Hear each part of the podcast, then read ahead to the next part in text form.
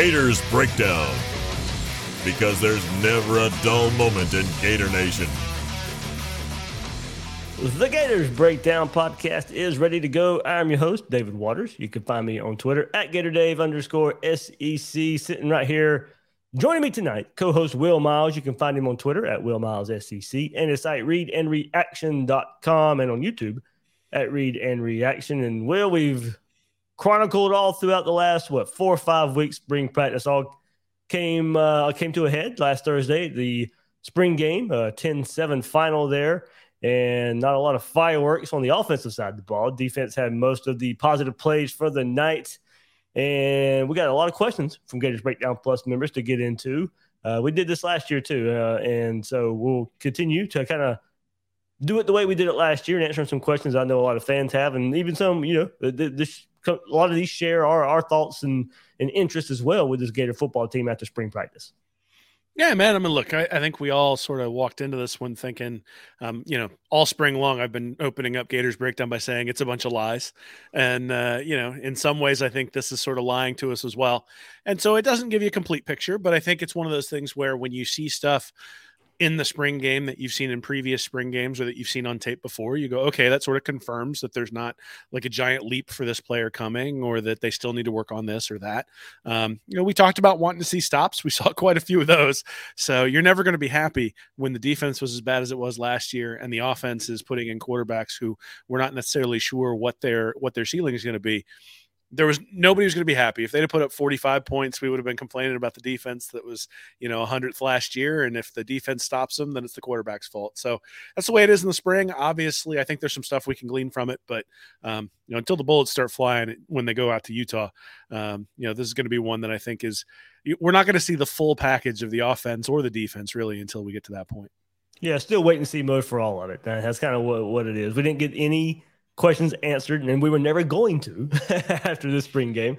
Uh, and that's kind of just the uh, kind of the nature of the beast, as we kind of said all spring long. But we will glean what we can from it, as Will said. We'll live in that bubble of Thursday night and maybe the last few weeks, and we'll see what it ends up meaning, as Will said, when Florida kicks off versus Utah and then the 11 games after.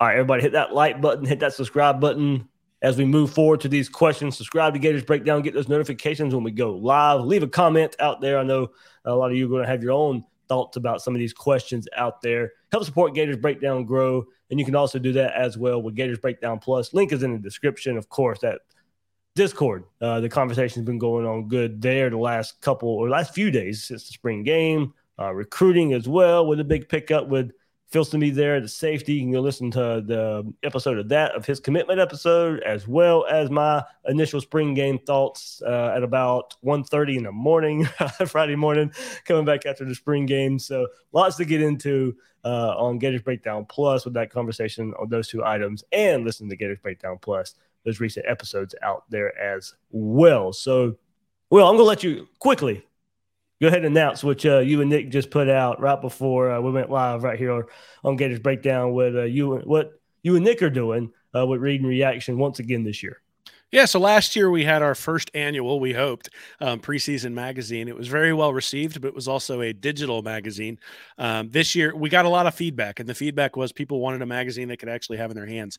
So we're going to provide that this year. We're going to have a hard copy version. You'll still be able to order the digital version when on the launch date, which is Memorial Day but we're taking pre-orders now on the hard copies. So if you want a hard copy in your hands by the time the summer comes along, that's going to be 70 to 75 pages. We haven't quite decided yet because uh, there's still transfer portal news to come, we're sure, but uh, it's going to be somewhere in that 70 page range. Um, all Florida Gators um, there's going to be some film breakdowns that link to YouTube clips that you're going to be able to you're going to be able to you know take a QR and look with on your phone. Um, a lot of cool features we've added that's new and sort of culling down some of the stuff that we thought was extra from last year. But uh, look, if you want to know what's going on with the team, um, we think this is a good place to go get information that's specific to Florida Gators. Go to readandreaction.com/mag. That's readandreaction.com/mag. You can pre-order it; it'll be shipped to you. Be there by Memorial Day, and uh, certainly, you know, one of the things we're sort of hoping is people buy this for their fathers right? Father's Day is coming up really shortly after that. You'd be able to give that to them, have that over the summer, and be able to read about the Gators getting ready for the season coming up in August. Absolutely. Good work there with uh, Nick and Will last year. Really enjoyed that. Uh, a lot of preseason magazines out there, but not really Gator specific uh, as detailed as Will and Nick picked together last year. So looking forward to that one uh, once again. So, all right, here we go. Uh, Will, let's start with the. Uh, you put out an article as well. and like I said, I put out an episode after the spring game. Kind of maybe just tease your article a bit before we get to these questions. Your biggest takeaway on offense and on defense. And Hey, your quote in there was, I actually come away from this game more encouraged than you might think. Yeah, I mean, so I think I think the thing that was most encouraging during the game is that we got a commitment, right? And then it was a top 50 guy who came in and committed to Florida and and they've now got four of those guys in the 2024 class and that really leaves a sweet taste in your mouth leaving the spring game irrespective of what happens on the field because we all know Florida is building to something. The question is what? Like is it to is it to you know, are you going to hit a ceiling or are you still building to where that ceiling is going to be? And, and the Filsaime commit is is significant when it comes to that. But beyond that, the quarterback play, I thought we learned a lot about what we're going to get. And as long as we have reasonable expectations, I think we'll be okay as long as those guys are playing quarterback. I think, you know, if you're expecting 10 wins, you're probably going to be disappointed with both those guys behind center. But if you're hoping for eight, that's a possibility. And then the defense, I I thought I thought the defense had a different aggression, and I thought the defense knew what they were doing for the most part when they were out there. You could see they were much more fundamentally sound. The tackling was better. There were a few runs that sort of broke a, a couple of times, but for the most part, I think those were running back plays that, where the running backs made a play. It wasn't necessarily the defender. There weren't broken coverages. There wasn't. There weren't guys running free all over the place. Um, you know, th- there wasn't the types of things that we saw even in last year's spring game. Um, the defense just seemed to be much more fundamentally sound. And so that's what Florida's going to need. We know that they're going to need the defense to be significantly better than it was last year. And last year they were like 105th or something in yards per play. They're not going to be like 70th isn't going to be good enough. 50th might not even be good enough. But if they can get into that 20 or 30 range, one, I think Austin Armstrong will have done a really nice job. I think he's probably going to end up in the 50 to 60 range, somewhere in there. Um, but if he ends up in the 20 to 30, he will have done a really nice job, but it will also allow guys like Mertz or Miller to make some mistakes, to miss some throws, to rely on the running game, play sort of the game management stuff like Will Muschamp did back in 2012, where he had Jeff Driskel at quarterback. And Driskel, at least at that point in his career, was not ready to carry the team. I mean, if you think about the Texas A&M game that year, he hits one long play they managed to shut down Johnny Manziel in the second half, and all of a sudden Florida's able to pull out that game. And it, you know, I'm not sure we necessarily knew how good A and M was that year, and then all of a sudden A and M's beating Alabama later in the year. So, um, you know, that's sort of the best case scenario coming out of this but the fundamentals, the things that just have to be second nature, seem to be there, especially in the running game. And so that's why I sort of come out of it maybe more encouraged than I would have been going in because, um, you know, look, the defense was so bad last year. There's so many young guys coming in. You're like, well, it's got to be better. But the fact that we're seeing it be better because they're in the right place in the right spot and playing it with the right technique, that to me starts to give hope that uh, that things are going to turn around. Well, on the defensive side, you know, what I didn't notice live so much as I did in watching the replay, yes, the aggression, the the pressure that the defensive front was putting on these this offensive line and these quarterbacks, it was basically so many times the perfect example of simulated pressure and creepers because while it looked like Florida was bringing five or six defenders a lot of times, and don't get me wrong, times they were, but most of the time, it was four guys you just didn't know which four it was. So eh, as we've heard the last couple of years, so many times the simulated pressures and creepers, and you know, not just knowing where the rush is coming from. That's what we got a lot of Thursday, and it, it looked like a lot of times it was five or six defenders rushing, but no, it was just four guys. The offensive line just confused which four was actually coming, and I thought you know really really did a good job for the most part. As I said, there were times when it was five, there was six, uh, but for the most part, you know, you know, seeing those those blitz packages, it was really just coming from four and not necessarily more than that. They weren't outnumbering the offensive lineman to get the advantage most of the time. Yeah, I mean, I guess that's good in some ways and bad in some ways, depending upon how you look at it, right? Obviously, the quarterbacks afterwards were saying they ran a vanilla offense, but then they were late getting the ball out a lot, which, you know, there were times where there were sacks that I wouldn't necessarily put it on the offensive line. Yeah. You know, you count you count the four, you count the five, the ball has got to be out of there. You can't double clutch. You got to get it out when you've got an opportunity to. Um, obviously it could be a negative on the offensive line and there were a lot of replacements in there. I mean you know you don't have Mazzccua who, who's in there because of an injury. You, you, had roderick kearney at center. There were a lot of bad snaps so things are a little bit unsettled there. Um, you know all that sort of stuff on the offensive line. And then you know continuity has been a big thing for florida's offensive line over the last couple of years. There's not a lot of continuity with uh, with ethan white and michael michael tarquin leaving and, and richard Gouraige as well not a lot of continuity. And so you would expect there to be some communication issues when there's stunts, when there's, you know, like you said, simulated pressures and creepers, those sorts of things. And and I didn't feel like Armstrong really held all that much back. It, it mm-hmm. felt like they made they made the quarterbacks address post snap adjustments and coverage. Um, like you said, they were bringing guys from all over the place. The touchdown pass that Miller had was actually a corner blitz coming in from the side and then he got flushed from the pocket, even though he probably shouldn't have. But that blitz really left a guy wide open against the safety, and Miller caught him late, but he was open pretty much from the jump. And so, well, I saw know, again, twice, two plays in a row. Jaydon Hill at nickel has come flying in. Right. Well, look, I mean, they're going to bring pressure. There's no doubt about it. And the one thing that I that I said when Armstrong was hired is get ready because he's going to make a lot of big plays and he's going to give up a lot of big plays because that's exactly what he did at his previous stops. He's not afraid of giving up a huge play. Now, the good news is is that Florida's defense last year gave up a ton of huge plays but didn't actually make any plays, right? I mean, the sacks were down, the tackles for loss were down. The quarterback never felt anything. And so the only time I really think a quarterback felt somebody coming was the Dexter play where he came up the middle on on Jayden Daniels for LSU. He throws the interception, but then they then he landed on him and they call roughing the passer. That's the only time all year, maybe against Haynes King and Texas A&M, they made it feel it a little bit. But you know, Florida defenses 10, 15 years ago, I mean, you knew coming into the swamp, you were going to be sore at the end of the game if you were quarterback. And there were plenty of quarterbacks who started seeing ghosts. And so this in some ways is sort of the maybe reemergence of that, where these guys at least are going to start seeing ghosts. And if you're going to give up those huge plays, then you may as well get to the quarterback every once in a while because Florida couldn't do either of them last year. So there are still going to be big plays on this defense. I, I, don't think that the defensive, I don't think that the secondary is gifted enough to cover up when when guys don't get home on blitzes and those sorts of things. And there will be better offensive lines that Florida will play than that, you know, sort of cobbled together offensive line that they had in the spring game. At the same time, the fact that you're talking about the starters, right? The starters were the guys who were getting the pressure. So, um, you know, guys like um, Kamari Wilson has five sacks or five tackles. Kimber has six. Shamar James has three with a sack. You've got Manny Dunnery with a sack. You've got Scooby Williams with a sack. You've got um, Umanmielen and Sapp with a sack each. So these are guys we expect or mm-hmm. have already been major contributors. This wasn't something where it was like, okay, sort of the the random backups who aren't really going to get to play very much are the guys putting the pressure on. This this is the guys that they need to have get, put pressure on, and they're starting to get that. All right, here we go. Let's get to the questions. Will we'll go Graham Mertz style to begin with. South Florida Don is Mertz just plug and play for this year until Lagway is ready. And then JF Gator fan, after seeing the spring game, if we get solid O line play and a running game is what it was last year, do you think Mertz is serviceable enough to get us to eight nine wins next year? And I'm glad the way he phrased that question, Will, because I, I was on a, a few radio shows last week and that's kind of where I was like, yeah, you know, I'm expecting a jump on defense, kind of like you just alluded to. Uh, and, and Austin Armstrong's maybe jump to that, you know, 50, 60th range on defense.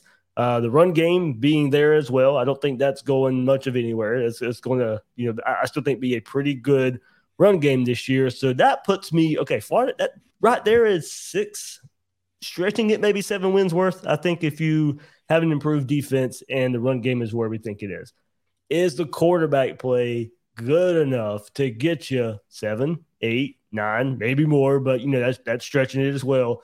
Uh, but you know, I think it is going to be on quarterback play to get you past that sixth, seventh win range, and you know, going go, going that I, I Thursday night didn't tell us if it was if Graham Mertz was going to be able to get Florida to eight nine wins. That's what I'm saying. Yeah, I think we can make too much of that. Uh, but you know, coming into spring, I wasn't necessarily thinking he could. And coming out of spring, I'm not necessarily saying he can either because uh, we didn't see enough. We don't get to see enough during spring. The one time we do get to see it, there's nothing there Thursday night that tells me Graham Mertz is going to lead Florida to eight, nine, maybe possibly more wins. So no, I can't sit here and say he's going to. And then going back to the first part uh, uh, of, of the questions here, you know, is Mertz just plug and play this year until Lagway is ready? Well, remember, you know, he's got two years. Uh, so, you know, if he doesn't get it done, you would assume next year somebody comes in and gets the job uh, you know, taking taking over uh, from Mertz. But yeah, I mean, I I didn't see anything Thursday night or even hear anything throughout spring to make me think that you know Graham Mertz is good enough to get Florida to eight nine wins. You know, not to take the easy way out. If you're making a prediction, or if you're telling me to make a prediction for Florida to get to eight to nine wins because of Mertz, nine, no, I can't see it. Eight may be stretching it. Uh, that would probably be the top as far as what I've seen so far. That would be the top of what I'd go to would be eight wins, but it's hard to sit here and know for sure based off of all right, I feel pretty good about an improved defense. I feel good about the running game. That gets me six, seven wins. I have to see quarterback play first before I can sit here and say eight, nine wins for Florida. Yeah, I mean, look, I think I think the spring game in many ways is a confirmation of what many of us have seen when we've looked at the Wisconsin tape, right? I mean, the question was, is Wisconsin Mertz who we're going to get, or is there going to be a major upgrade from Wisconsin Mertz? I think Wisconsin Mertz is probably who we're going to get based on what we saw. Um, maybe I'm wrong. Maybe maybe it turns out that it was really vanilla and that uh, you know things are going to be turned up a notch when he comes out there. But you know, look, I, I, think it all comes down to expectations, and I think the expectations for Graham Mertz should be that he's slightly better than he was at than he was at Wisconsin. But I don't think that just putting him in the shotgun is going to magically make him a different quarterback. I think he probably is who we saw there. And so if you look at Florida's schedule McNeese, Charlotte, Vanderbilt have to be wins, and really at Missouri as well. I think they probably get Arkansas, though that kind of depends on KJ Jefferson, but they get them towards the end of the year, and they're going to be beat up after going through the SEC West. You figure losses to Georgia, losses at LSU. And now I th- I've got five toss ups because I think Florida State was kind of lucky last year in many respects, sort of peaked towards the end of the year. Sometimes that's hard to recapture. Um, if anything happens to Jordan Travis before that game, that could be a game that really is a toss up. I think at South Carolina is a toss up, depending upon how Spencer Rattler plays. I think at Kentucky is a toss up. Kentucky, I didn't, I do not like Will Levis as a NFL prospect. I didn't like him as a uh, as a college prospect, and so um, I think maybe Kentucky's going to be better. I think Tennessee with Joe Milton is going to find out Hendon Hooker was really really good, and then you've got at Utah, but Cam Rising is going to be coming off of a knee injury. They expect him back, but if he's not, Utah's been pretty impotent on offense when Rising's gone down over the last couple of years. And so you've got five toss ups. So I've got them down for five wins McNeese, Charlotte, Vanderbilt, Arkansas, and Missouri. Um, and then I've got those five toss ups that I mentioned with the two losses to Georgia and LSU. So you only got to get three of those to get to eight wins, right? And I think it's possible, but it's going to be really hard to do with Mertz because he's just going to have to have his good games in those games that are toss ups and the garbage games against Georgia and LSU. like it's just going to have to be timed right. You know what I mean? And and in many ways, that's kind of what the story was last year. If Anthony Richardson played terrible against Georgia, LSU, and Tennessee, but then it played much better against Vanderbilt and and some yeah. and you know Florida State. And then all of a sudden, Kentucky, in Kentucky, then yeah, yeah, then then Florida wins, right? And uh, Florida wins more games than six last year just because of the timing. He was so up and down that sometimes he was up when the defense was terrible or they were playing an excellent opponent, and Florida wound up losing that game and sort of wasted the performance from Anthony Richardson. And so that's the question. I I, if you asked me, gun to my head, what am I doing? I'm picking the under. I'm probably picking seven if Mertz is in charge for the entire year. But look, I don't think Billy Napier is stupid. I think mm-hmm. he's he's left open the option of bringing in a kid through the transfer portal, and has not been shy about doing so. And so the idea that the guys who are on the roster are going to be the guys when when they kick off in August, um, you know, that's not for sure yet. And so where Florida ends up, I think in many ways will depend on how they feel and how they've seen in spring camp. Because you know, Nick Knudsen um, Got to give him credit for this. He texted me afterwards. He's like, "Well, we got two good backup quarterbacks." Like, yeah, that's kind of what that looked like. And so, you know, if you have a backup quarterback in the SEC, eight wins usually kind of a rough one. Yeah, and you know, we'll see. I mean, it was just a spring game, as we said. Offensive linemen uh, dispersed. Uh, Kingsley Eguakun's not there, not there. So backup centers doing uh, taking place out there. Uh, a lot of the drives stalling because of bad snaps and stuff. Did we get the best around the quarterbacks either? No, absolutely we did not. You know, and if that was better, then maybe uh, you know the the questions coming in and you know the thought is is a little different uh, if the play around the quarterbacks is also uh, a bit better. So you know, for what took place Thursday night, all I can say is you know the question certainly should still remain uh, with, this quarterback battle. And I don't think anybody's going to disagree uh, too much with that. Thursday night did not tell us, you know, if either one of these quarterbacks are you know ready to take Florida just, just to the next step of you know getting out of that six and six regular season range. We did not get that answer from what we know throughout spring and certainly Thursday night. So all right, well let's keep it going. And you've kind of you know introduced it, and this is a really good topic here. Uh, we'll stay with quarterback. Gators in 15 says, Do you believe Napier goes the Austin Simmons reclassify- reclassifying route or transfer portal quarterback route? Napier seems to have a plan for, a quote, plan for the future process guy. So it would seem he prefers Simmons reclassifying. And then Patrick goes, uh, another part of this says, I'm curious what your guys' thoughts are on Austin Simmons reclassifying and whether or not you think it's a good strategy for the future of the program based on the information I've seen out there, it seems likely that it happens, but is it the right move? What value does that add to the team if he's going to come in and sit behind Mertz Miller for at least a year? Or do we think he's good enough to come in and contribute right away? So, big Austin Simmons feature here. And from Will, everything I can gather, still asking around people. I know he said 2025 is still the plan. I'm hearing it's probably still re- reclassifying in 23 is the plan. Uh, so it does, you know, I, I guess what we can go the question if it's one or the other. Now, I do think there's a possibility of both happening if the right transfer quarterback is out there, that both happen. Maybe he reclassifies and you bring in a transfer. Maybe. I mean, that, that's maybe wishful thinking uh, a bit, but also you don't ne- necessarily know who all is going to hit the transfer portal. But one or the other will bring in Austin Simmons, reclassifying from 25 to the 2023 class, or transfer quarterback routes. Uh, you know, what do you think would be a good strategy for the future of the program? I mean, I guess it sort of depends on why you're bringing him in to reclassify in 2023. Right. If you're bringing classified as 2023 is it to play him this year that that's that's a tough road to hoe right mm-hmm. to get a mm-hmm. guy coming in in the fall true freshman um you know, already a really young guy anyway. Granted, I think he's 17 years old, but still, that's young to be starting in the SEC. He's got a lot of skills, but what do you actually gain by having him in there other than maybe getting him in camp early and having the ability to get him a full year of prep for the battle against Lagway in 2024 when DJ Lagway comes in?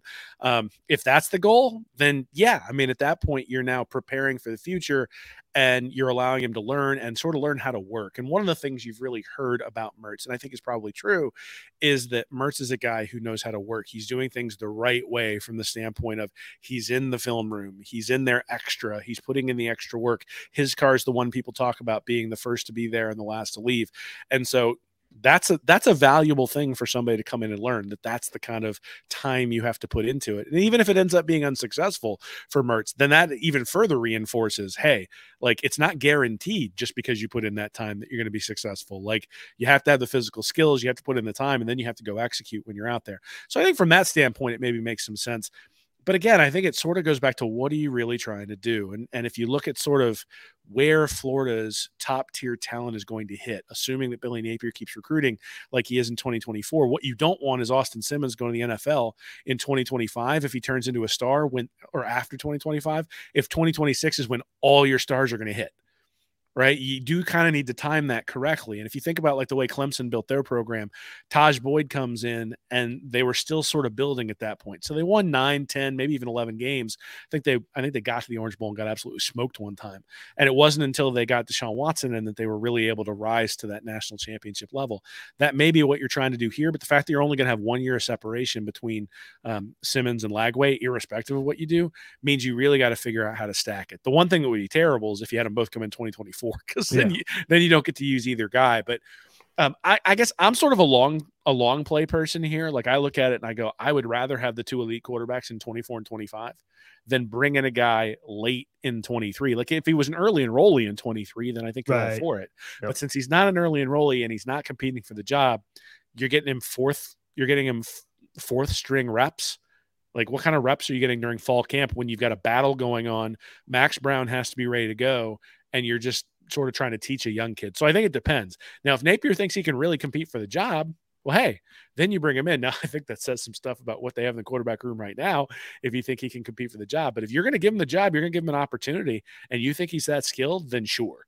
But otherwise, I think you delay to 2025. That way you can stack those guys 24, 25, and you're looking at having good quarterback play out to 2028 or 2029 which then means you have the opportunity to build slowly in the recruiting. And look, I mean, it's all about hope, man. Like the, the reason that people were fed up with Dan Mullen is because when Emory Jones didn't pan out and he wouldn't play Anthony Richardson, there wasn't any hope anymore that the program was heading in the right direction. I think if you've got these guys coming in back to back in 24 and 25, it's going to be hard for anybody to make a case that you that a change should be made. So for, just from a risk aversion standpoint, you'd figure it would make sense for Napier to stack him in 24 and 25.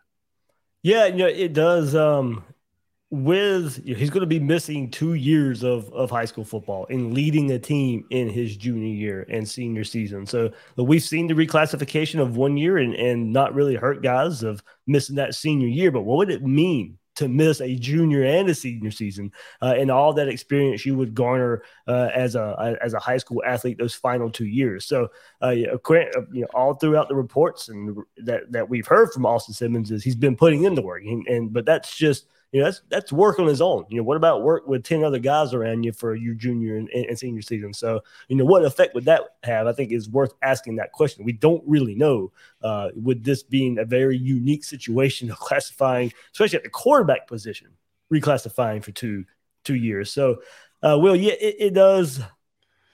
It, it is hard to know what the plan would be for this year for Austin Simmons. It, would it be you know, if it doesn't work out, then you got those four games where you know you, you don't burn a red shirt. If you play in four games, would it be you know maybe to, toward the end of the year, which I would think would line up unless you said unless he's just absolutely magical and comes in right away and somehow competes for the job.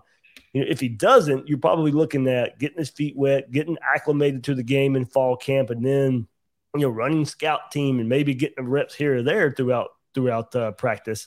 Uh, but then maybe the last four games of the season, or if it times out that way, maybe getting some reps in to where he's got some reps to go up against DJ Lagway uh, in, in, 2024 and setting up an epic quarterback battle there. Uh, but yeah, I do think if it's hard to get a gauge on why you bring him in this year if you're not going to play him and maybe even red shirt and then it's kind of is the same it's the same class it's the yeah. same class then yeah when you redshirt him with him and lagway so it, it, it's it sets up a great quarterback battle for one thing, Will, and that's one thing that that that's not a bad thing when you come and look at it. Uh, so you, you know, um, I, I look at it actually from a culture perspective. It feels like Billy Napier's been very careful about building the culture. And look, yeah. Austin Simmons might be a really, really awesome guy, but my brother's three years younger than me. And when I was a freshman and sophomore in college, I wanted nothing to do with him like I love my brother, but like the level of maturity between 15, 16 and 17 years old and 20, 21 and 22, like you make a quantum leap. Now part of that is you leave home and you go to college and you sort of become responsible for yourself and all that sort of stuff. So he'll be making that leap but there's just a maturity that comes in those years that's very very obvious um, you know the same as there is between like a 12 and a 15 year old and so you know that's the thing i'd be looking at is you know how many of these guys want to hang out with their little brother because um, that's what it's going to feel like right? It's going to be some guy who's like from uh, almost a different generation when you think about it in terms of like the things that they like and the music they listen to and and all that sort of stuff and you know we hear all the time like stetson bennett last year was what like 32 years old and he was playing for georgia and i mean like you, you heard all the time about Tom Brady like not having anything in common with his teammates, right? He's 45 years old playing with a bunch of 21 year olds, and Brady made it work, obviously, because Brady's the best we've ever seen. But I'm actually really interested to see what happens with Aaron Rodgers this year going to New York because it's going to be a culture shock to have somebody who's 38, 39 years old around a bunch of 20 year olds. And so the age I actually think doesn't make a difference in terms of whether he can play or not. I think he's going to be able to play on the field just fine. The question to me is the locker room, the culture, the leadership aspect that you need from the quarterback. And hey, maybe Simmons has that. And mm-hmm. and if he does, and look, I think if you're reclassifying him to 2013, you're telling us all we need to know about what was going on behind the scenes in spring camp. Because that that's a we need as much competition in here as we can, and we're hoping we can hit lightning in a bottle um, early on because um, Otherwise, why do it? I just don't see the point in doing it unless you're going to get him out on the field. I mean, granted, you know, you would have had Jaden Rashada coming in this 23 class. You know, that's kind of. And we would have been screaming for him to play. Right. And, you know, he would have been a early enrollee going to spring practice. That's why it is a bit different. Uh, you know, it's not minus the age part, but you have the early enrollee part going through spring practice, uh, getting those reps. And, you know, now, you know, and having a battle between uh, Mertz Miller and probably Rashada. That's that. That's the difference. Yeah, you might be bringing them in the same class, but still two years difference. And then not going through uh, spring practice is the big difference there. So, uh, all right, let's keep it going. And Gatorbait says, when we have some of the injured offensive linemen back, and I don't think Eguakun is serious. He should be back for fall. Mazzccua sounds like he should be back for the fall as well. Maybe take some time, uh, and I hope that uh, that one doesn't get. Uh, I saw him on the field after the game, uh, but he is, of course, arm in a sling after that shoulder surgery. Uh, so we'll see what that means, and hopefully he is back. I don't. It's definitely not season ending. You hope to have him all the way back uh, for fall camp. Those are only two we should probably only really worry about. Of course, there were some other injuries as well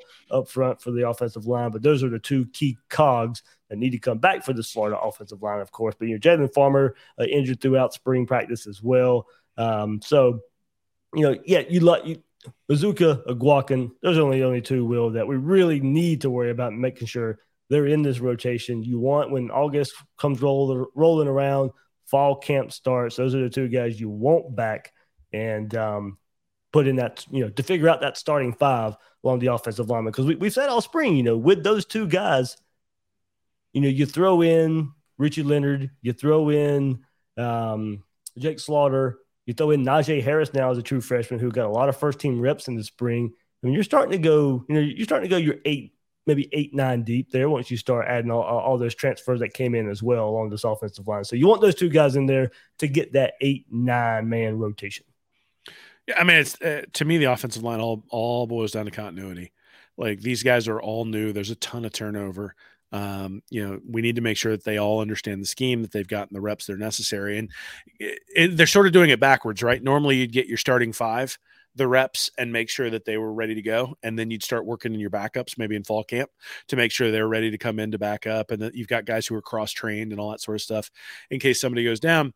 This year, they're just gonna have to do it backwards. They're gonna have to have the uh, they're gonna have to have the backups got cross trained right now, and the starters are gonna have to get the the timing in fall camp. But as far as the injuries are concerned, from everything I think that that you're hearing and I'm hearing, it's pretty much these guys are expected to be back by fall camp.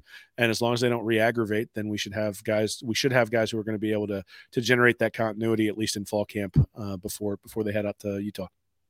All right, and well, let's keep going because something that could upset that just a bit, will maybe not upset, but uh, turn out in a good way for the Gator Swamp Chomp three hundred five. He asked, "Is it a good strategy? Good strategy to go after the trenches in the portal versus high school?" Uh, first of all, at least this to, to, me, and this is overall recruiting for me right now, early in a tenure, and especially with the way the transfer portal works now, you go after the transfer portal, uh, especially in the trenches, especially the way it worked out for Florida with Ethan White and, and Tarquin going on to USC. You had no choice but to go hit the portal to build build your numbers back. Sounds like they got some quality offensive linemen there. So at least this early, I say in the trenches, yeah, Florida had to hit the portal. Now down the road, uh, if, if the development is good along the offensive line and down the road, every other position, maybe you don't have to hit the transfer portal as much and you pick and choose and cherry pick who you need to go get. Uh, you don't have to rely on it so much as you do right now, building your numbers back up and building your building your team back up. Uh, but for Florida, right there, and keeping that storyline going, just talking about the injuries Florida was just going through. Will I'm still hearing behind the scenes at least one or two offensive linemen being targeted in the transfer portal. Florida's not done uh, targeting offensive linemen, and we'll see if they end up getting a couple. But do not be surprised if one or two, especially at a tackle position, if Florida still goes after some transfer offensive linemen. Yeah, I mean, I think we're we were underwhelmed by the recruiting class that was brought in on the offensive line last year, at least from the numbers perspective. And so some of those guys may end up transferring out, right? They may end up behind some of the guys. It's it's not a coincidence that Rod Kearney's getting a lot of love, that Knijeah Harris is getting a lot of playing time. And so those guys are sliding in front of other guys who are going to be looking to go someplace else. And if you can then upgrade by bringing in somebody through the transfer portal, I think you do that.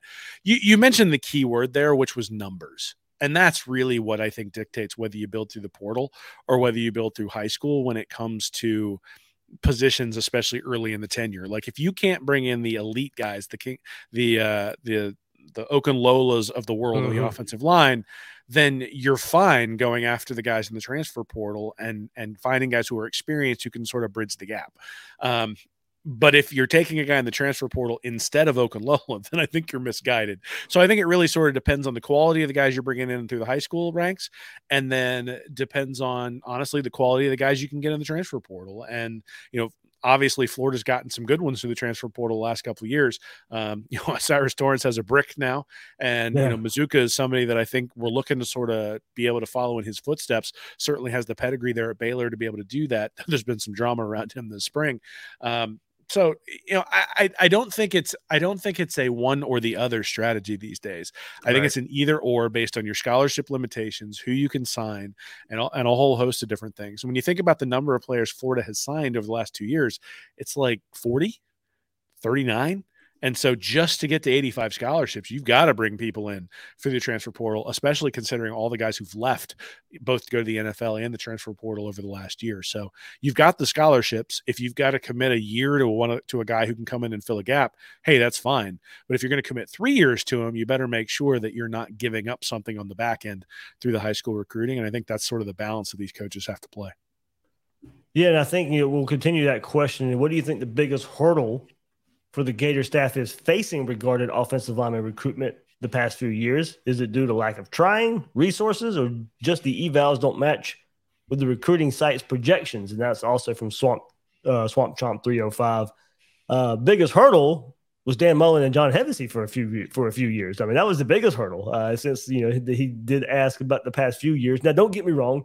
Uh, as Will kind of just said in the last couple of years, and even the start of this recruiting cycle, we still haven't seen those big time top prospects, especially with what Florida, I mean, this staff has done as far as developing offensive linemen back at Louisiana and now just O'Cyrus Torrence and putting those guys in the league and, and having success there. Uh, you'd like to be able to sell that success uh, on the trail. But, well, I mean, this just popped in my head. It does seem like, you know, even going back to Urban Meyer, you know, there does seem to be, you know, this um, maybe each staff has this position to where you know they just have trouble recruiting. I mean, Urban Meyer couldn't recruit running backs to save his life. Yeah, so there was just one position right there to you know do, at least to where you know part of this where the eval is not matching the the the the projections. Of course, you know, yeah, you can get some good guys, and and we'll see where it goes down the road. But you, know, you missed your Samson Okunlolas, like you said, the, the, the last class. Um, but going through the the list here, he says due to lack of trying, you know, that was seemed to be the last staff, and you know, kind of got you in some trouble here. Resources, yeah, I think that was part of it too. You know, that, that those two things paired together was why recruiting was nowhere near where it needed to be for Florida uh, for for for for a few years, and hopefully that's coming back around now. Uh, and maybe yeah, maybe some of the evals. Now we'll give the last staff some credit as far as evals go, and you know, your Michael Tarquins, your Ethan Whites, your Richard, uh, well, Richard Gouraige was hi- highly there, but, uh, you know, Austin Barber, who's going to be played a lot of snaps for you last cycle, comes around this cycle as well as one of your starting tackles. And, you know, you, you, you look, you know, some of those evals that were just on the team or on the team now uh, playing out, but they're also, will still a, a good bit that on the team. Uh, and, if you go through and look at it, you know, your Riley Simons of the world, you William Harraz of the world, those guys still on the roster, not really contributing. Seems like they've already been passed over, especially if you go and look at the spring game last week as any example and not really hearing a lot from those guys. Uh, all that all that contributes, but in the end, yeah, that is a hurdle for Florida. It's just being able to knock out of the park a lot of those highly rated offensive linemen. Yeah, I mean, I think – Look, the obviously Dan Mullen had his warts, and recruiting was one of them, and and that turned into the thing that sort of undid his tenure there. Uh, Bill Sykes wrote a really good article for Read and Reaction a year or two ago, detailing some of the struggles with offensive line recruiting. It was not just Mullen. I mean, it was Mullen back to McElwain, uh, back to Muschamp, the offensive line. I mean, geez, you remember? I think it was the year yeah. that uh, McElwain took over. They didn't have enough offensive linemen to even have a spring game. Um, so it's been a long time. Part of it is is that Florida is not a hotbed of offensive right. line recruiting. Um, it just isn't. And and so when there is an elite prospect, you really have to lock him down. The other part of that is is that Florida or that that Clemson and Georgia and Alabama have been coming down into the state and taking those guys out when there is an opportunity, and Florida hasn't been able to keep them there. Now, you know, look, I think the the Jaden Rashada stuff people don't want to talk about, but what it indicated was that there was um, that there was um, there were gaps in terms of communication and gaps in terms of everyone rowing in the same direction when it came to bringing recruits in. And and you know I think you even mentioned a couple of times that NIL seemed to catch these guys a little bit by surprise in terms of how quickly it accelerated the inflation around it the numbers that were thrown around with Rashada whether they're true or not. Um, those are staggering numbers that indicate that things sort of got out of hand really quickly in terms of in terms of valuation. I think they've got a handle on that now right? Mm-hmm. I think that's really what the success you're seeing in this 2024 class is suggesting is that they've started to get a handle on that particular aspect of things. And so look, Billy Napier, the the the the feedback from anybody that you talked to in the know when he came in was that he's a relationship guy, that he's genuine, that people who are going to play for him are going to love him, that he's not going to put up with with garbage from you know from from players who come in and nonsense. Um, and and we sort of saw that last year. Again, don't know all the details, but Brenton Cox getting kicked off the team in the middle of the in the middle of the year, you know, indicates that that is true. Um, and look, the people who are playing for Napier right now swear by him, and so you got all that relationship stuff that that that's always been important in recruiting. You've got playing time to sell, you've got the facilities, you've got all that stuff. And now you've got everybody rowing in the same direction. It seems like when it comes to the newer aspects of recruiting, whether it be the facilities, whether it be, um, you know, NIL and those sorts of things as well. And so I think that's what you're probably seeing in terms of there being an uptick, or at least if I was going to say, why should you be hopeful that specifically offensive line recruiting is going to uptick? I would say it's because it feels like there's some continuity and there's some real um, synergy between all the organizations that are working together to bring guys in for the Gators. All right, let's keep it going right here. Armand Jones does Trey Wilson, and that's Eugene Wilson, in case uh, some of you don't know his nickname, Trey, but Eugene Wilson.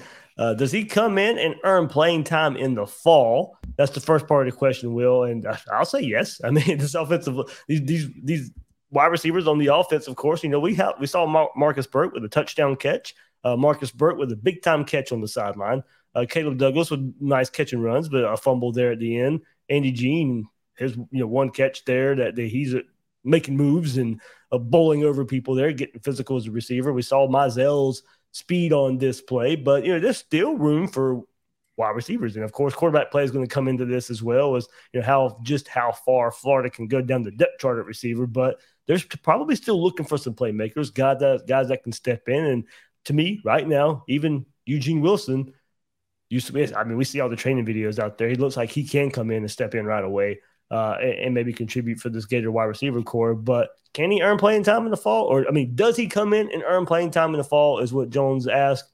Um, I'll say, yeah. I mean, I, I think. I, I think it's wide open still at wide receiver. And, um, you know, two true freshmen went through it as early enrollees uh, in, in, the spring, but Eugene Wilson was thought maybe to be the best of the wide receivers Florida brought in. Just unfortunate he didn't go to get to go through spring practice. So, you know, given his recruiting profile, given just still depth at the position, yes, I do think Eugene Wilson can come in and earn some playing time. Look, I mean, he's a smaller guy, right? I mean, listed, he's five foot 11, 165 pounds. That might impact some of it, right? They might want to get him in and get him, get some, get some mass on him before they put him out there in the SEC.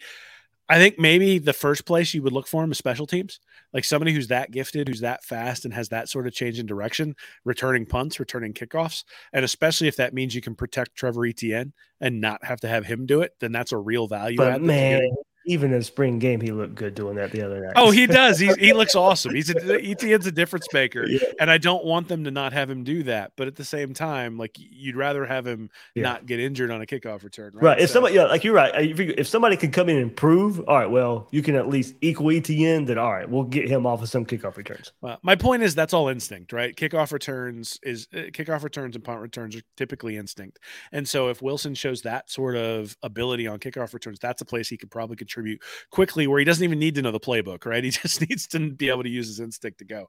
The other thing is, is and I think this gets overlooked a lot of times, is his father played in the NFL for the Patriots, won two Super Bowls. And so this is a kid who grew up around the game, was, you know, had someone who could explain to him the intricacies of different things that were going on in the sport, like when he was four and five years old.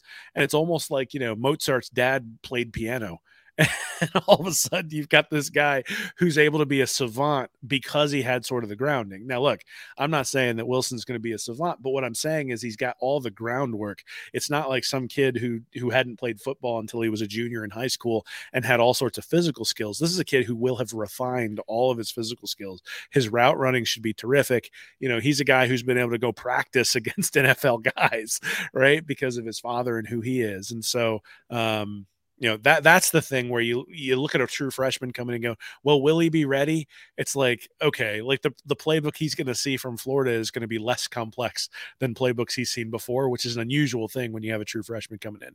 So from that standpoint i think you'll be able to get him up to speed pretty quickly. And then it'll just be a question of how good have these receivers been during the during the uh the spring practice and and is he able to displace some of those guys well, I think another reason too, I, I think he's still a little bit different than what Florida has. I still don't know if they have that guy with the ball in their hand making, you know, making plays. I, you know, guys run routes and catch the ball. That you know, I think they may have plenty of those, and, and guys who maybe fit the same mold. I still don't know if they have many people besides the Pearsall, Andy Jean to an extent as well. Maybe if the of the, you know, catch catch something short and, and make something happen. I do think a lot of these guys are your possessions, you make plays down the field types.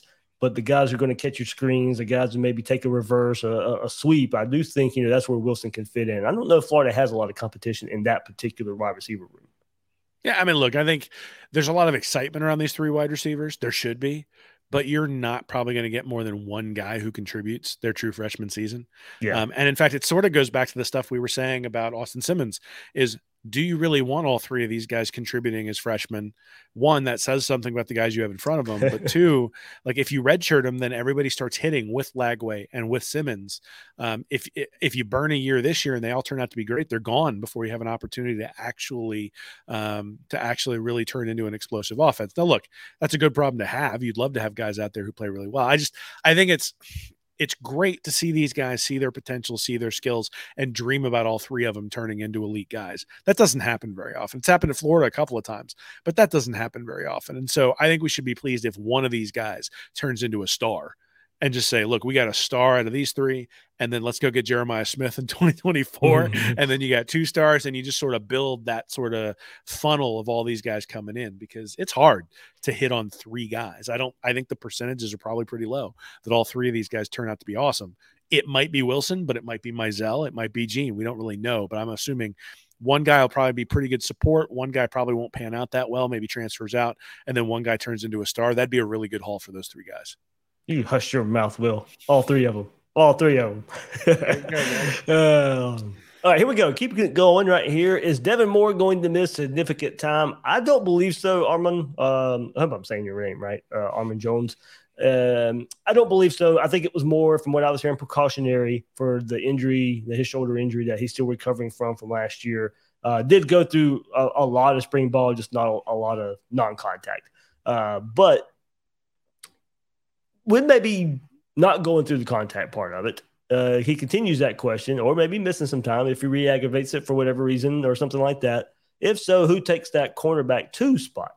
Um, he goes, I saw Hill playing star in the game. Uh, yeah, so Hill does look like that that move for nickel star is going to be a you know full time move, or at least for the most part him getting his main reps at that star. As I mentioned, there were back to back plays where he come in on the blitz.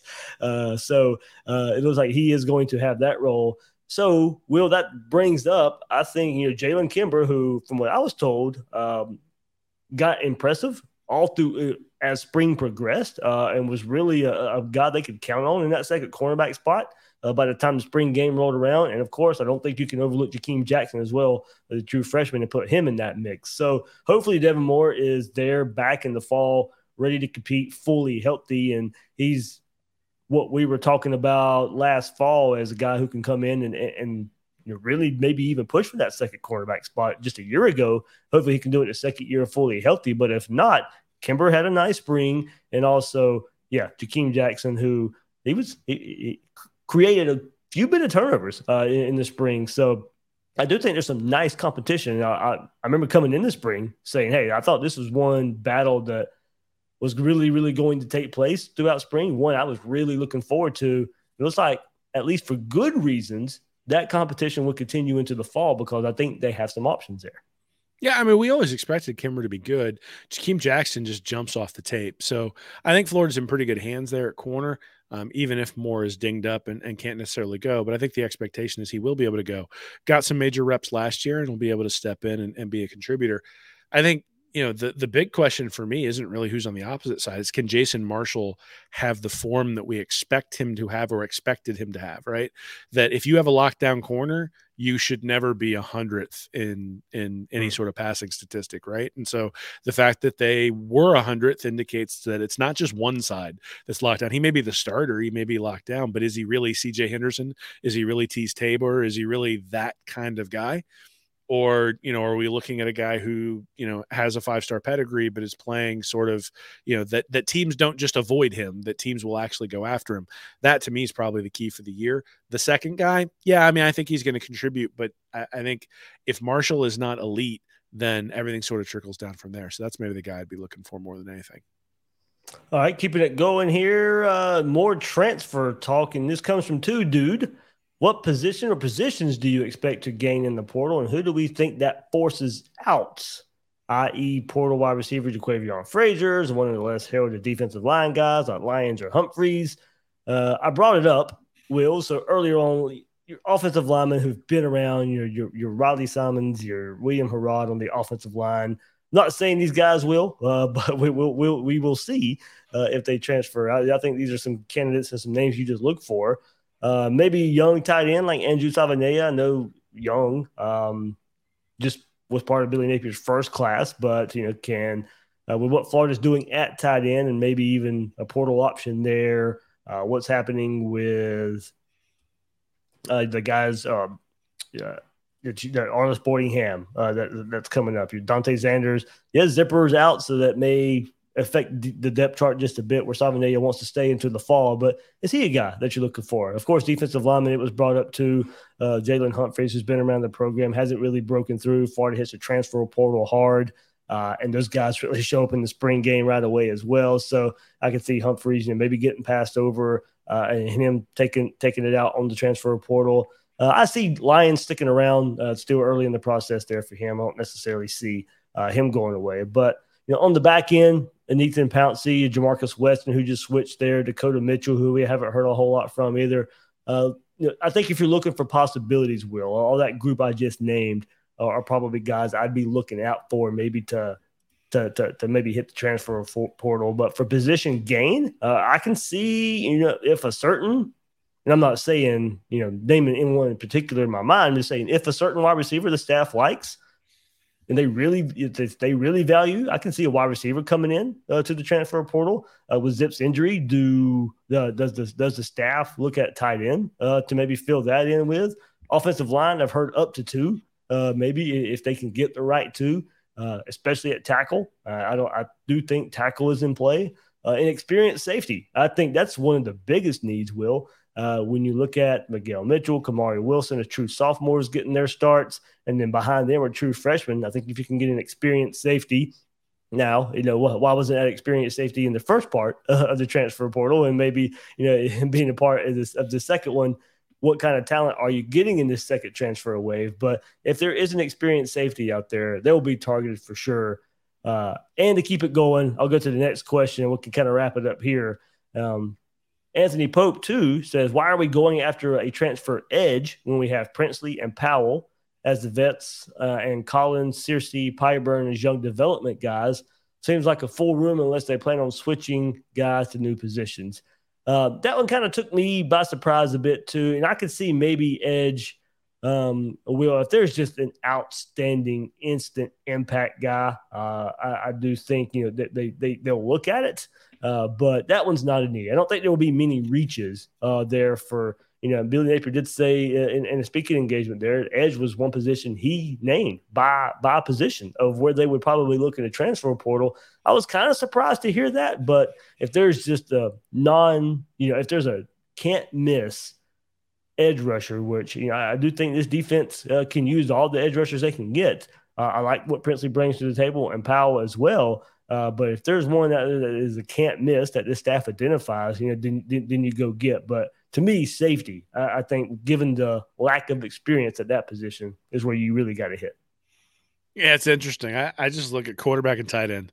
Those are the two play. Those are the two places, right? There's zero experience behind Dante Zanders, and and Odom Zipper is obviously injured until next year. Odom was injured in the Oregon State game, and there's just nobody other than Dante Zanders who has any experience at all. And it's great to see Arlis Boardingham and Livingston make a couple of catches there in the spring game. But let's be honest, like it, it's trouble if your whole offensive identity is based on the tight end and you're just now getting essentially true and redshirt freshmen sort of their first run at that position. So I, I think that's a place where they're absolutely going to target, especially given some of the limitations that they have at quarterback. We've already talked about that. That there's probably somebody coming in who's gonna who's gonna push Mertz and Miller and Brown um, I don't think Napier's happy with that position yet. And I actually do think that edge, because edge is a different position than defensive end, and because they're going to teach different things. So I think people oftentimes think about Powell Ryland and Umanmielen as sort of interchangeable. They're really not um, the responsibilities for the edge guy has a lot more in coverage and a lot less setting the edge. The defensive end has a lot more edge setting and a lot less um, dropping into coverage. And so it takes a different skill set. Those guys are different sizes. And, uh, you know, look, Umanmielen and Justus Boone are, are pretty good. You got Kelby Collins, who's gotten a lot of rave reviews. So, yeah, I agree with you. Like, you don't bring in a middling guy just to come in and take snaps away from Collins or Boone. At the same time, you know, if you get a guy who can be an impact guy at defensive end, given what Florida was able to do with a pass rush last year, you got to take an opportunity to do that. Like, and I like Umanmielen, I like Powell Ryland, but none of those guys just jumped off the screen when you looked at him. It wasn't like Harold Perkins where you looked at right. LSU and go, "Oh, that guy just absolutely jumps when he's on there." Now, I'm not saying they're going to have an opportunity to get Perkins, but you think about John Greenard coming through the transfer portal. That was somebody that Todd Grantham knew, and he came in and was an immediate difference maker. So if they can manage that kind of guy at that position, I would do it. Other than that you know, honestly, I, they have decided to go youth movement. And so I don't see a lot of value in bringing in a safety unless you just have zero confidence in Miguel Mitchell and Kamari Wilson. I, they might, and I suppose I understand why they would, but I still look at it and I go, you decided to go youth movement. And some of that maybe was their decision, some of that was other people decided to transfer. But you know, they are heavy, heavy, heavy freshmen, redshirt freshmen, and sophomores, and have done that intentionally in many ways. That's the way they've decided to build.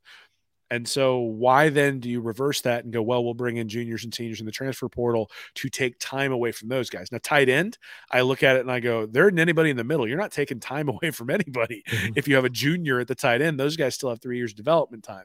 But Mitchell and Wilson, I mean, those are guys who they're sophomores. They should be getting ready to play major snaps at a at a at a Power Five school if they're if they're high level recruits who come in. And so uh, that's a place where I, you know, I wouldn't be disappointed if they didn't bring in a safety. You know, maybe I'll change my tune after we see them play in the first couple of games. But uh, you know, I hope not. I think those guys are really skilled. The question will be, are they ready to step in? And at some point, you got to find that out. You can't just patch the holes endlessly. Um, yeah, I think, like I said, offensive line, uh, there, there's going to be some targets there. Uh, well, I, I think, you know, when you look at this, and I know a lot of people will compare transfer portal windows. And the second one will be, well, it's guys who didn't maybe get a lot of time in the spring. So I can see some of these options being developmental pieces because of that reason. Uh, but also maybe some of your smaller school guys who just now get the realization that they want to go to a bigger school. You know, they that they played a lot of football but now they want to get noticed on the bigger stage. Uh, so I do think you know there's could be those type of names out there as well when you're looking at the transfer portal. So yeah, I do. Um, I think uh, I think Florida sits at 82 right now, I believe, with the scholarship chart. So they got about three uh, three spots now as it stands. I expect maybe some more transfers out as we just went through that list, uh, and then you know you got even more. So uh, no harm, no foul, uh, bringing bringing some of these guys in. Uh, but yeah, I, I think it's going to be will for the next I think couple of weeks here, hot and heavy movement on the transfer portal recruiting trail. Yeah, I mean, look, I mean, everybody should look and see what happened with O'Cyrus Torrence. He's about to get drafted in the first round as a guy who went from Louisiana to Florida, was able to perform and, you know, becomes an All American. And um, just based on the visibility, right? Like O'Cyrus Torrence had the ability two years ago to be an All American. He just didn't have the profile. He didn't have the the platform to get to that point. He comes to Florida, all of a sudden he has that platform. Guy's an All American. He's going to be a first round draft pick. And so, uh, you know, that sort of um, exposure is important. The SEC is the best conference in the country. It's not even close, and it's going to get better next year with mm-hmm. Oklahoma and Texas coming in.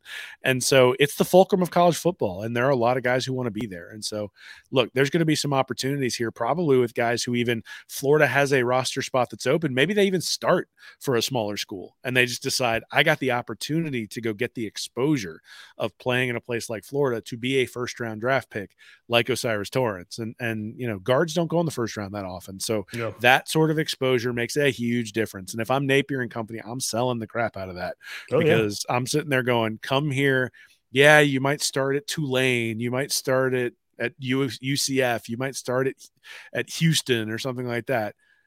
Come here because you get a level of exposure you can't get anywhere else. You're going to play LSU and Georgia and and Arkansas and Kentucky and you're and Tennessee and you're going to be on and Utah. You're going to be on national TV every single week against a good opponent. You put solid stuff on film, you're going to go to the NFL and you're going to go quick. So come here. I mean, I think that's an easy or an easier sell than someplace else. And so, uh, you know, when they come in the portal's kind of immaterial, and yeah. it's it's more a question of you know does your sales pitch match with what they're trying to hear? And then can they perform when they get there?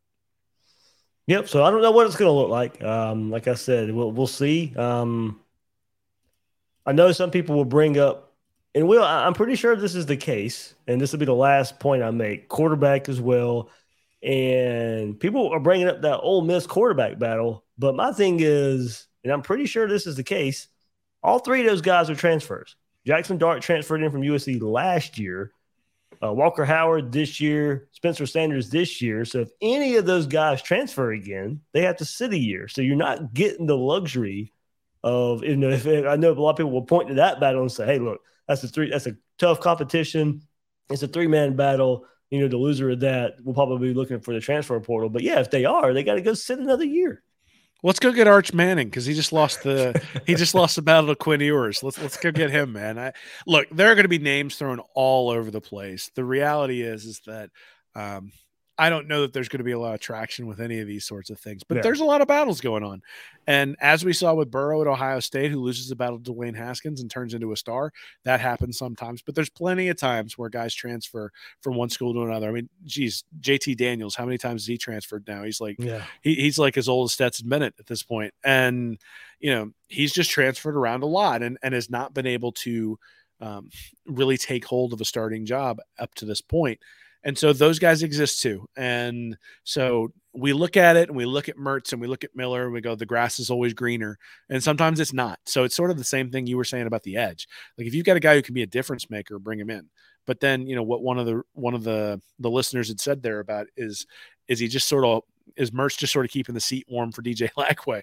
I mean, there's no shame in that, right? There's no shame in winning seven or eight games, showing major improvement on the defensive side of the ball, realizing that quarterback is a place you have to upgrade. And hey, look, there's a five star recruit coming in who just might be able to do that. So, um, you know, I, I just look at it and say this is a developmental year. We need to understand that. If you're trying to put quick band aids on it, you're probably going to be disappointed. But there are places where you can strategically bring in guys who aren't just necessarily band aids, but in many ways are also sort of point in the right direction, teach the guys how they have to work and are a cultural fit. And you got to make sure of all those things. There we go. All right. Good questions there. Thank you, Gators Breakdown Plus members, for submitting those questions there in the Discord today. There's more, so I'll either try to get to them in another, maybe just member only episode, or we'll come back around and, and, and, hit them next episode or something. I'll, I'll make that decision uh, later on this week. But uh, Will, man, thanks for hopping on. We're wrapping up spring ball here. I know, like we said, transfer portal will be hot and hip. So pay attention uh, out there. There's probably going to be a whole lot of fake tweets and all kind of stuff going on there to keep your head on the swivel about the transfer portal out there. But we'll have you covered right here on Gators Breakdown. Uh, Will, man, anything else? No, man, just really appreciate you having me on. Appreciate you helping us. Uh, promote that promote the magazine. It's it's uh, a labor of love for us. It's one of those things where um, we weren't sure it was going to be well received. It was pretty re- pretty well received last year, and uh, so again, thank you. So you can go find it at readandreaction.com slash mag. You can pre-order it. Um, we'll be shipping out hard copies this year um, or you can get the digital version if you want when it when it officially comes out on Memorial Day. But uh, we're excited. We're excited. You know the the the headline there is you got what to expect in year two from Billy Napier. We're going to talk about ETN. Can he build on his freshman breakout? Talk about NIL. All SEC predictions. What's going to happen with Austin Armstrong and all that sort of stuff. So it's going to be cool, and uh, hopefully people enjoy it. Yeah, well, so it was definitely you got some. Uh as we're just talking about transfer portal here, you absolutely have some updates to put in there with Florida Victorious getting announced last week, and then Florida's new NIL venture there, and the transfer portal all coming up. So you got some you got some late revisions to the to, to the magazine. Well, that is the complication with releasing this thing on Memorial Day. So uh, my guess is, is that what we'll probably do is is we'll probably send something out that's an update. Yeah. That's just a digital version for people once the transfer portal really settles. There's a lot of film stuff in there that I really wanted to focus on this year that is more what's Napier trying to do on offense? What are some of the concepts you can look for?